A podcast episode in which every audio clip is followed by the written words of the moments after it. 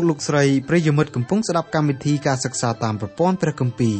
កម្មវិធីរបស់យើងខ្ញុំមានបេតិសមនោយ៉ាងខ្លាំងដោយលោកអ្នកបានចំណាយពេលវេលាដ៏មានតម្លៃស្ដាប់កម្មវិធីរបស់យើងខ្ញុំកម្មវិធីសិក្សាតាមប្រព័ន្ធព្រះគម្ពីរផ្ដល់សារៈប្រយោជន៍ដល់លោកអ្នកឲ្យស្គាល់ព្រះអង្គម្ចាស់និងលូតលាស់ខាងសេចក្តីជំនឿរហូតលោកអ្នកអាចបង្កើតផលផ្លែជាប់លាប់ថ្វាយព្រះអង្គម្ចាស់បាន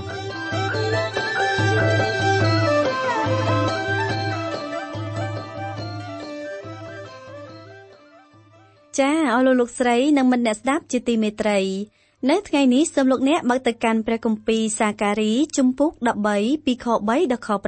9បទទំនាយទាំងឡាយទាំងពួង នៅក្នុងព្រះបន្ទូលទាំងមូល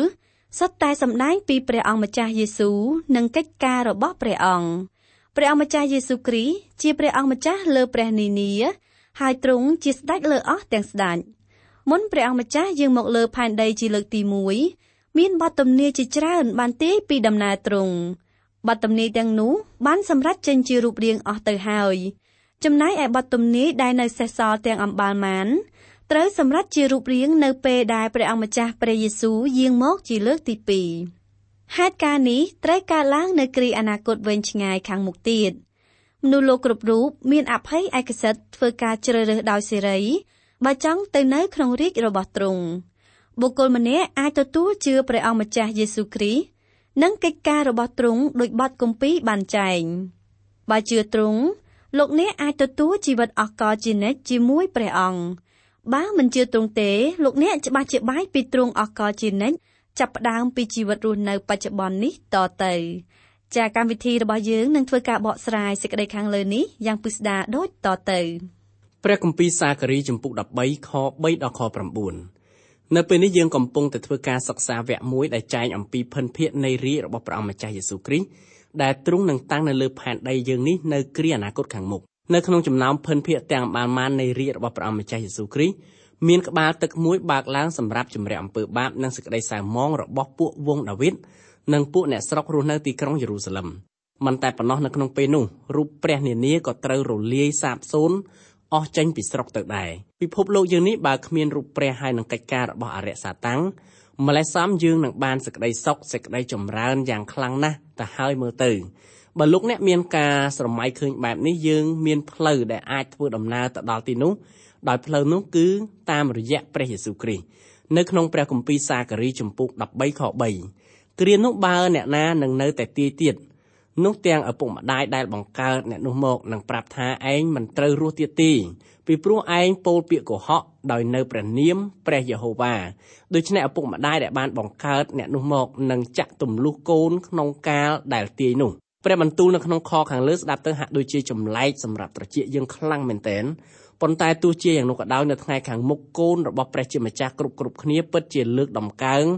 ព្រះខ្ពស់ជាងអ្វីៗទាំងអស់នៅក្នុងជីវិតរបស់ខ្លួន ផ្ទុយទៅវិញនៅក្នុងពេលសប្តាហ៍នេះរាជរបស់ព្រះជាម្ចាស់មួយចំនួនមានចិត្តមិនស្មោះត្រង់ចំពោះព្រះជាពិសេសនៅពេលដែលទ្រង់យាងមកជាលើកទី1ចំណែកឯសប្តាហ៍នេះកូនរបស់ព្រះក៏មានចិត្តមិនស្មោះត្រង់ចំពោះព្រះអង្គខ្លាំងណាស់ដែរនៅគ្រាអនាគតខាងមុខកូនរបស់ព្រះអង្គគ្រប់គ្រប់រូបមានភក្តីភាពចំពោះព្រះតែមួយព្រះអង្គប៉ុណ្ណោះអត់មានចែករំលែកចិត្តជាមួយនឹងអ្វីផ្សេងទៀតឡើយព្រះគម្ពីរសាការីចំពុក13ខ4 នៅថ្ងៃនោះពួកហារ៉ានឹងមានសេចក្តីខ្មាស់ចំពោះការជាក់ស្ដែងរបស់គេរៀងខ្លួនក្នុងកាលដែលទីនោះគេនឹងមិនក្រលុំខ្លួនដោយអាវមានរោមដើម្បីបញ្ឆោតមនុស្សទៀតទេនៅក្នុងខខាងលើនេះគឺមានសេចក្តីពិតពីរយ៉ាងដែលយើងគួរយកចិត្តទុកដាក់នៅពេលដែលព្រះយេស៊ូវគ្រីស្ទយាងត្រឡប់មកផែនដីវិញពួកហោរាខ្លែងខ្លាយមានសេចក្តីខ្មាស់អៀនយ៉ាងខ្លាំងដោយព្រោះតែគេដឹងខ្លួនថាគេបានទទួលនឹងការបាក់សម្ដែងខ្លែងខ្លាយ សេចក្តីពិតរបស់ព្រះយេស៊ូវគ្រីស្ទធ្វើឲ្យពួកហោរាคล้ายคล้ายទាំងនោះដឹងខ្លួនថាគេជាអ្នកនិយាយពាក្យភូតភរមួយទៀតនៅក្នុងខនេះមានសេចក្តីចែងថាគេនឹងមិនក្រឡុំខ្លួនដោយអាវមានរោមដើម្បីបញ្ឆោតមនុស្សទៀតទេពួកហោរាសម័យដើមច្រើនពាក់អាវកាក់ដែលគ្មានដៃធ្វើដោយស្បែកជៀមឬស្បែកពពែរស់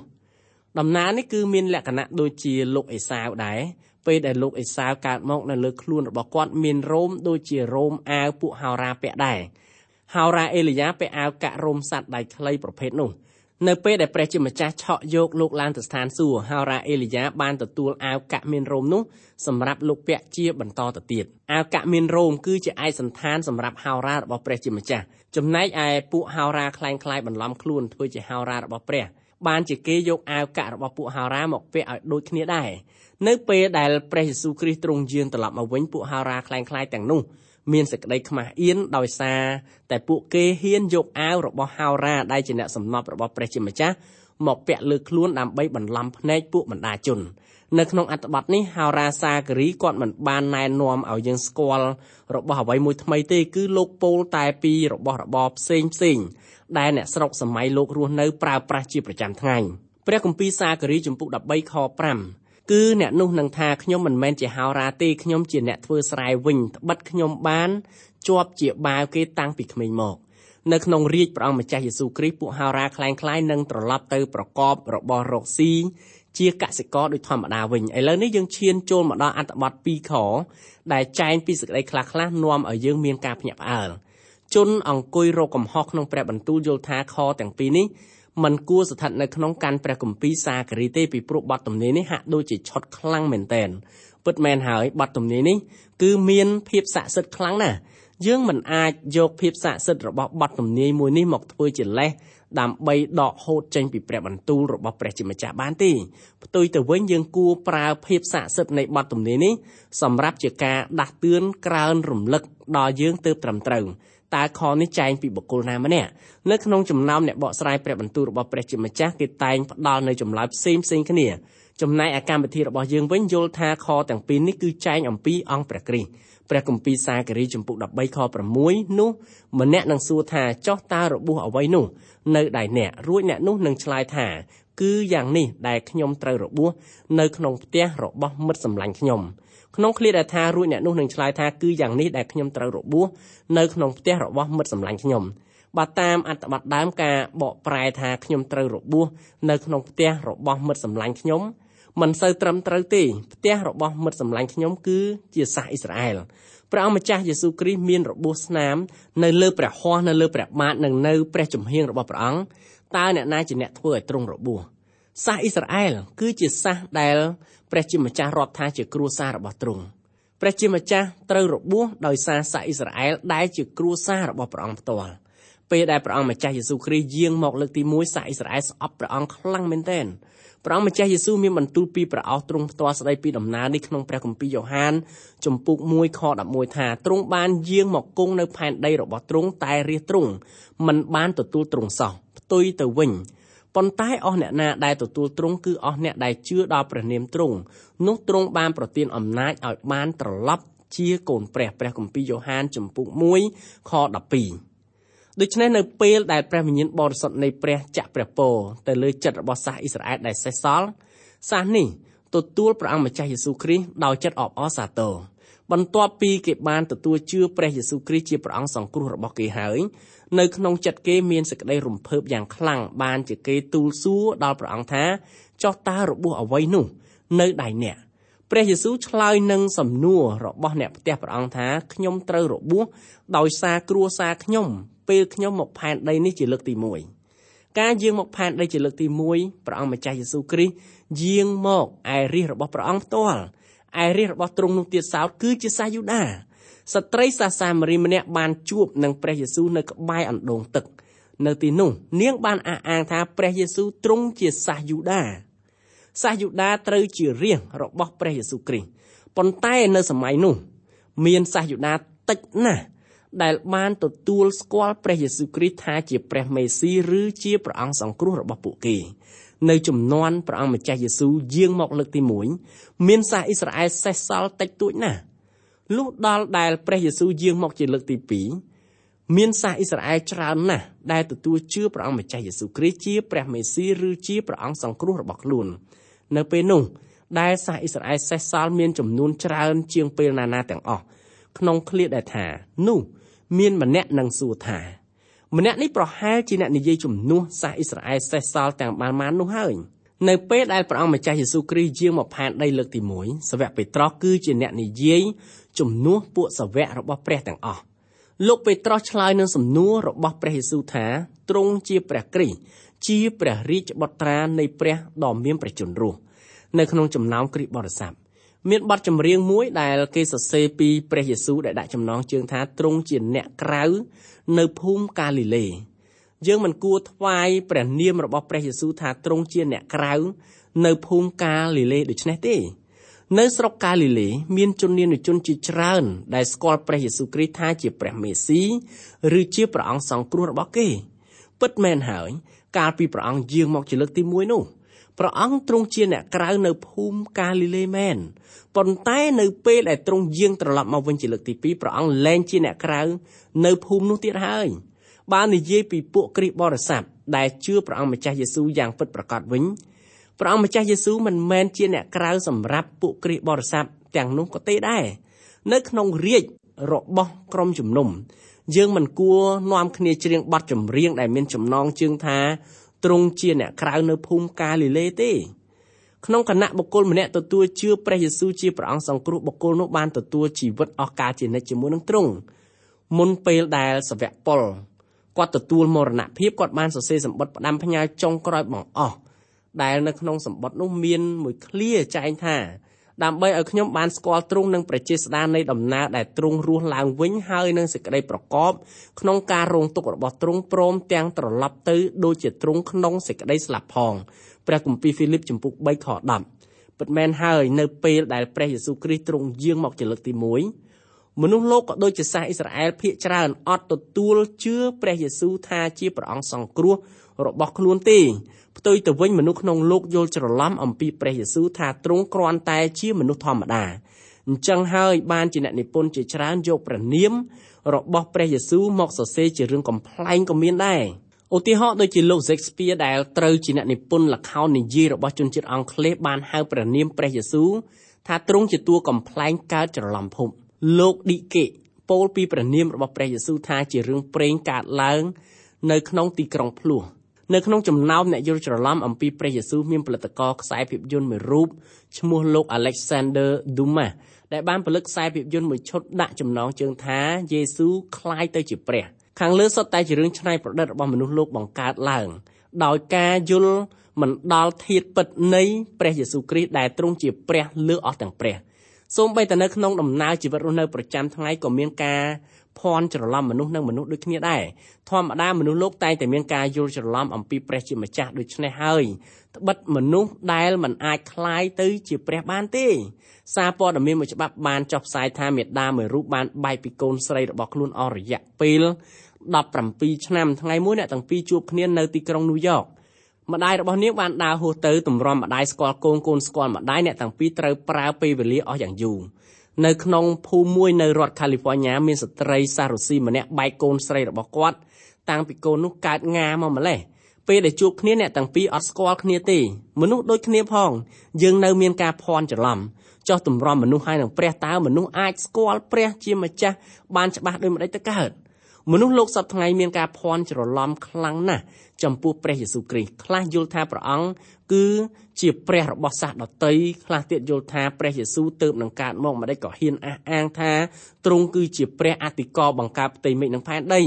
មនុស្សគ្រប់គ្នាមានការភ័ន្តច្រឡំពីព្រះយេស៊ូវនៅក្នុងករណីផ្សេងផ្សេងគ្នាដូច្នេះហើយបានជាលោកយ៉ូហានកត់ត្រាទុកព្រះបន្ទូលរបស់ព្រះយេស៊ូវគ្រីស្ទថាទ្រង់យាងមកផែនដីរបស់ទ្រង់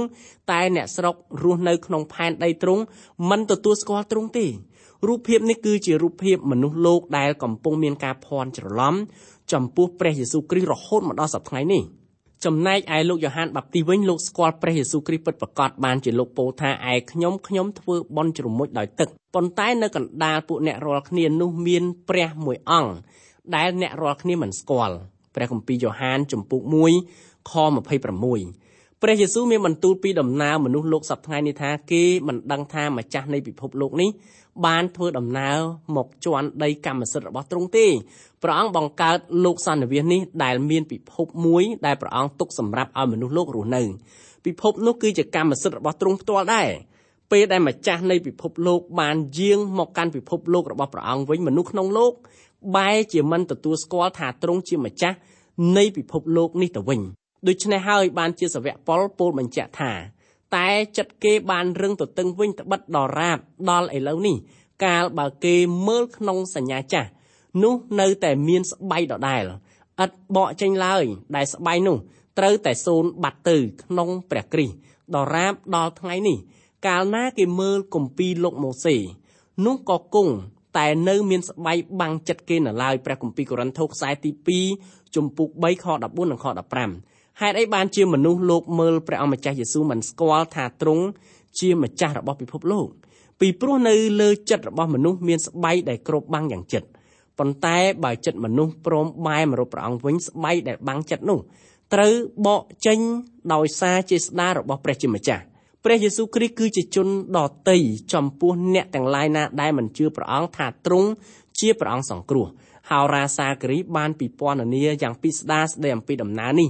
នៅពេលដែលទ្រង់យាងមកផែនដីជាលើកទី1មនុស្សក្នុងលោកក៏ដូចជាសាសអ៊ីស្រាអែលជាច្រើនមិនបានទទួលស្គាល់ទ្រង់ទេយើងអាចធ្វើការប្រៀបធៀបអំពីភាពខុសគ្នារវាង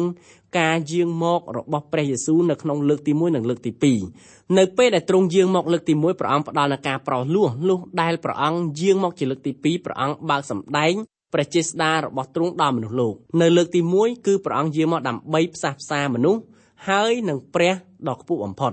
លុះដែលទ្រង់យាងមកជាលើកទី2មនុស្សលោកចាំបាច់ត្រូវលុតជង្គង់ទទួលស្គាល់ទ្រង់នៅពេលដែលទ្រង់យាងមកជាលើកទី1ព្រះអង្គយកព្រះកាយជាមនុស្សជាតិពេលដែលព្រះអង្គយាងមកជាលើកទី2ព្រះកាយរបស់ព្រះអង្គមានភាពឧត្តមឧត្តមត្បិតទ្រង់ជាព្រះចោមមហាក្សត្រាចក្រាធិរាជនៅពេលដែលទ្រង់យាងមកលើកទី1មនុស្សលោកយល់ថាទ្រង់គឺជាជនអាចកំបាំង លុះដល់ពេលដែលទ្រង់យាងមកលើកទី2មនុស្សលោកស្គាល់ព្រះអង្គម្ចាស់យេស៊ូវគ្រីស្ទយ៉ាងច្បាស់ពេលដែលទ្រង់យាងមកលើកទី1ព្រះអង្គបំពេញតួនាទីជាដង្វាយធូននឹងបាបលុះដែលព្រះអង្គយាងមកជាលើកទី2ព្រះអង្គយាងមកដោយមានសំឡេងត្រែផ្លុំខ្ទោខ្ទាឮពីជើងមេឃម្ខាងដល់ជើងមេឃម្ខាងរូបភាពខុសគ្នាទាំងពីរខាងលើគឺជារូបភាពដែលស្ដីអំពីព្រះអង្គម្ចាស់យេស៊ូវគ្រីស្ទជាម្ចាស់នៃលោកសន្និវាសយ៉ាងនេះ ព្រះគម្ពីរសាការីចំពុក13ខ7ព្រះយេហូវ៉ានៃពួកពលបរិវារទ្រង់មានបន្ទូលថាមនាលដាវអើយចូលភ្ញាក់ឡើងទាស់នឹងអ្នកគង្វាលរបស់អញហើយទាស់នឹងមនុស្សដែលជាគូកនអញចោះចូលវាយផ្ចាលអ្នកគង្វាលនោះហ្វូងជៀមនឹងត្រូវខ្ចាត់ខ្ចាយទៅរួចអញនឹងប្រែដៃទៅលើកូនតូចតូចវិញ ខខាងលើនេះគឺសំដែងពីព្រឹត្តិការណ៍ដែលព្រះយេស៊ូវត្រូវទទួលនៅការធ្វើទុកបុកម្នេញរហូតដល់គេធ្វើគុតព្រះអង្គនៅពេលដែលព្រះយេស៊ូវគ្រីស្ទយាងមកលើកទី1ហេតុការណ៍ទាំងបានបានខាងលើកើតឡើងដល់ព្រះយេស៊ូវគ្រីស្ទផ្ទាល់តែម្ដងអញ្ចឹងហើយបានជាហោរាសាគរីក៏ពោលបញ្ជាក់ថានោះគេនឹងគុណមើលអ្នកដែលគេបានចាក់ ហើយគេនឹងយំសោកនឹងអ្នកនោះដូចជាយំសោកនឹងកូនខ្លួនតែមួយគេនឹងយំខ្សឹកខ្សួលនឹងអ្នកនោះដូចជាយំនឹងកូនច្បងរបស់ខ្លួនព្រះគម្ពីរសាការីចំពុក12ខ10នៅក្នុងឃ្លាដែលថាមនាលដាវអើយចូលភ្ញាក់ឡើងទាស់នឹងអ្នកគង្វាលរបស់អញហើយទាស់នឹងមនុស្សដែលជាគូកនអញចោះនៅក្នុងឃ្លានេះព្រះវរបិតាដែលគង់នៅស្ថានសួគ៌ទ្រង់មានបន្ទូលពីព្រះអោសទ្រង់ផ្ទាល់ស្ដីអំពី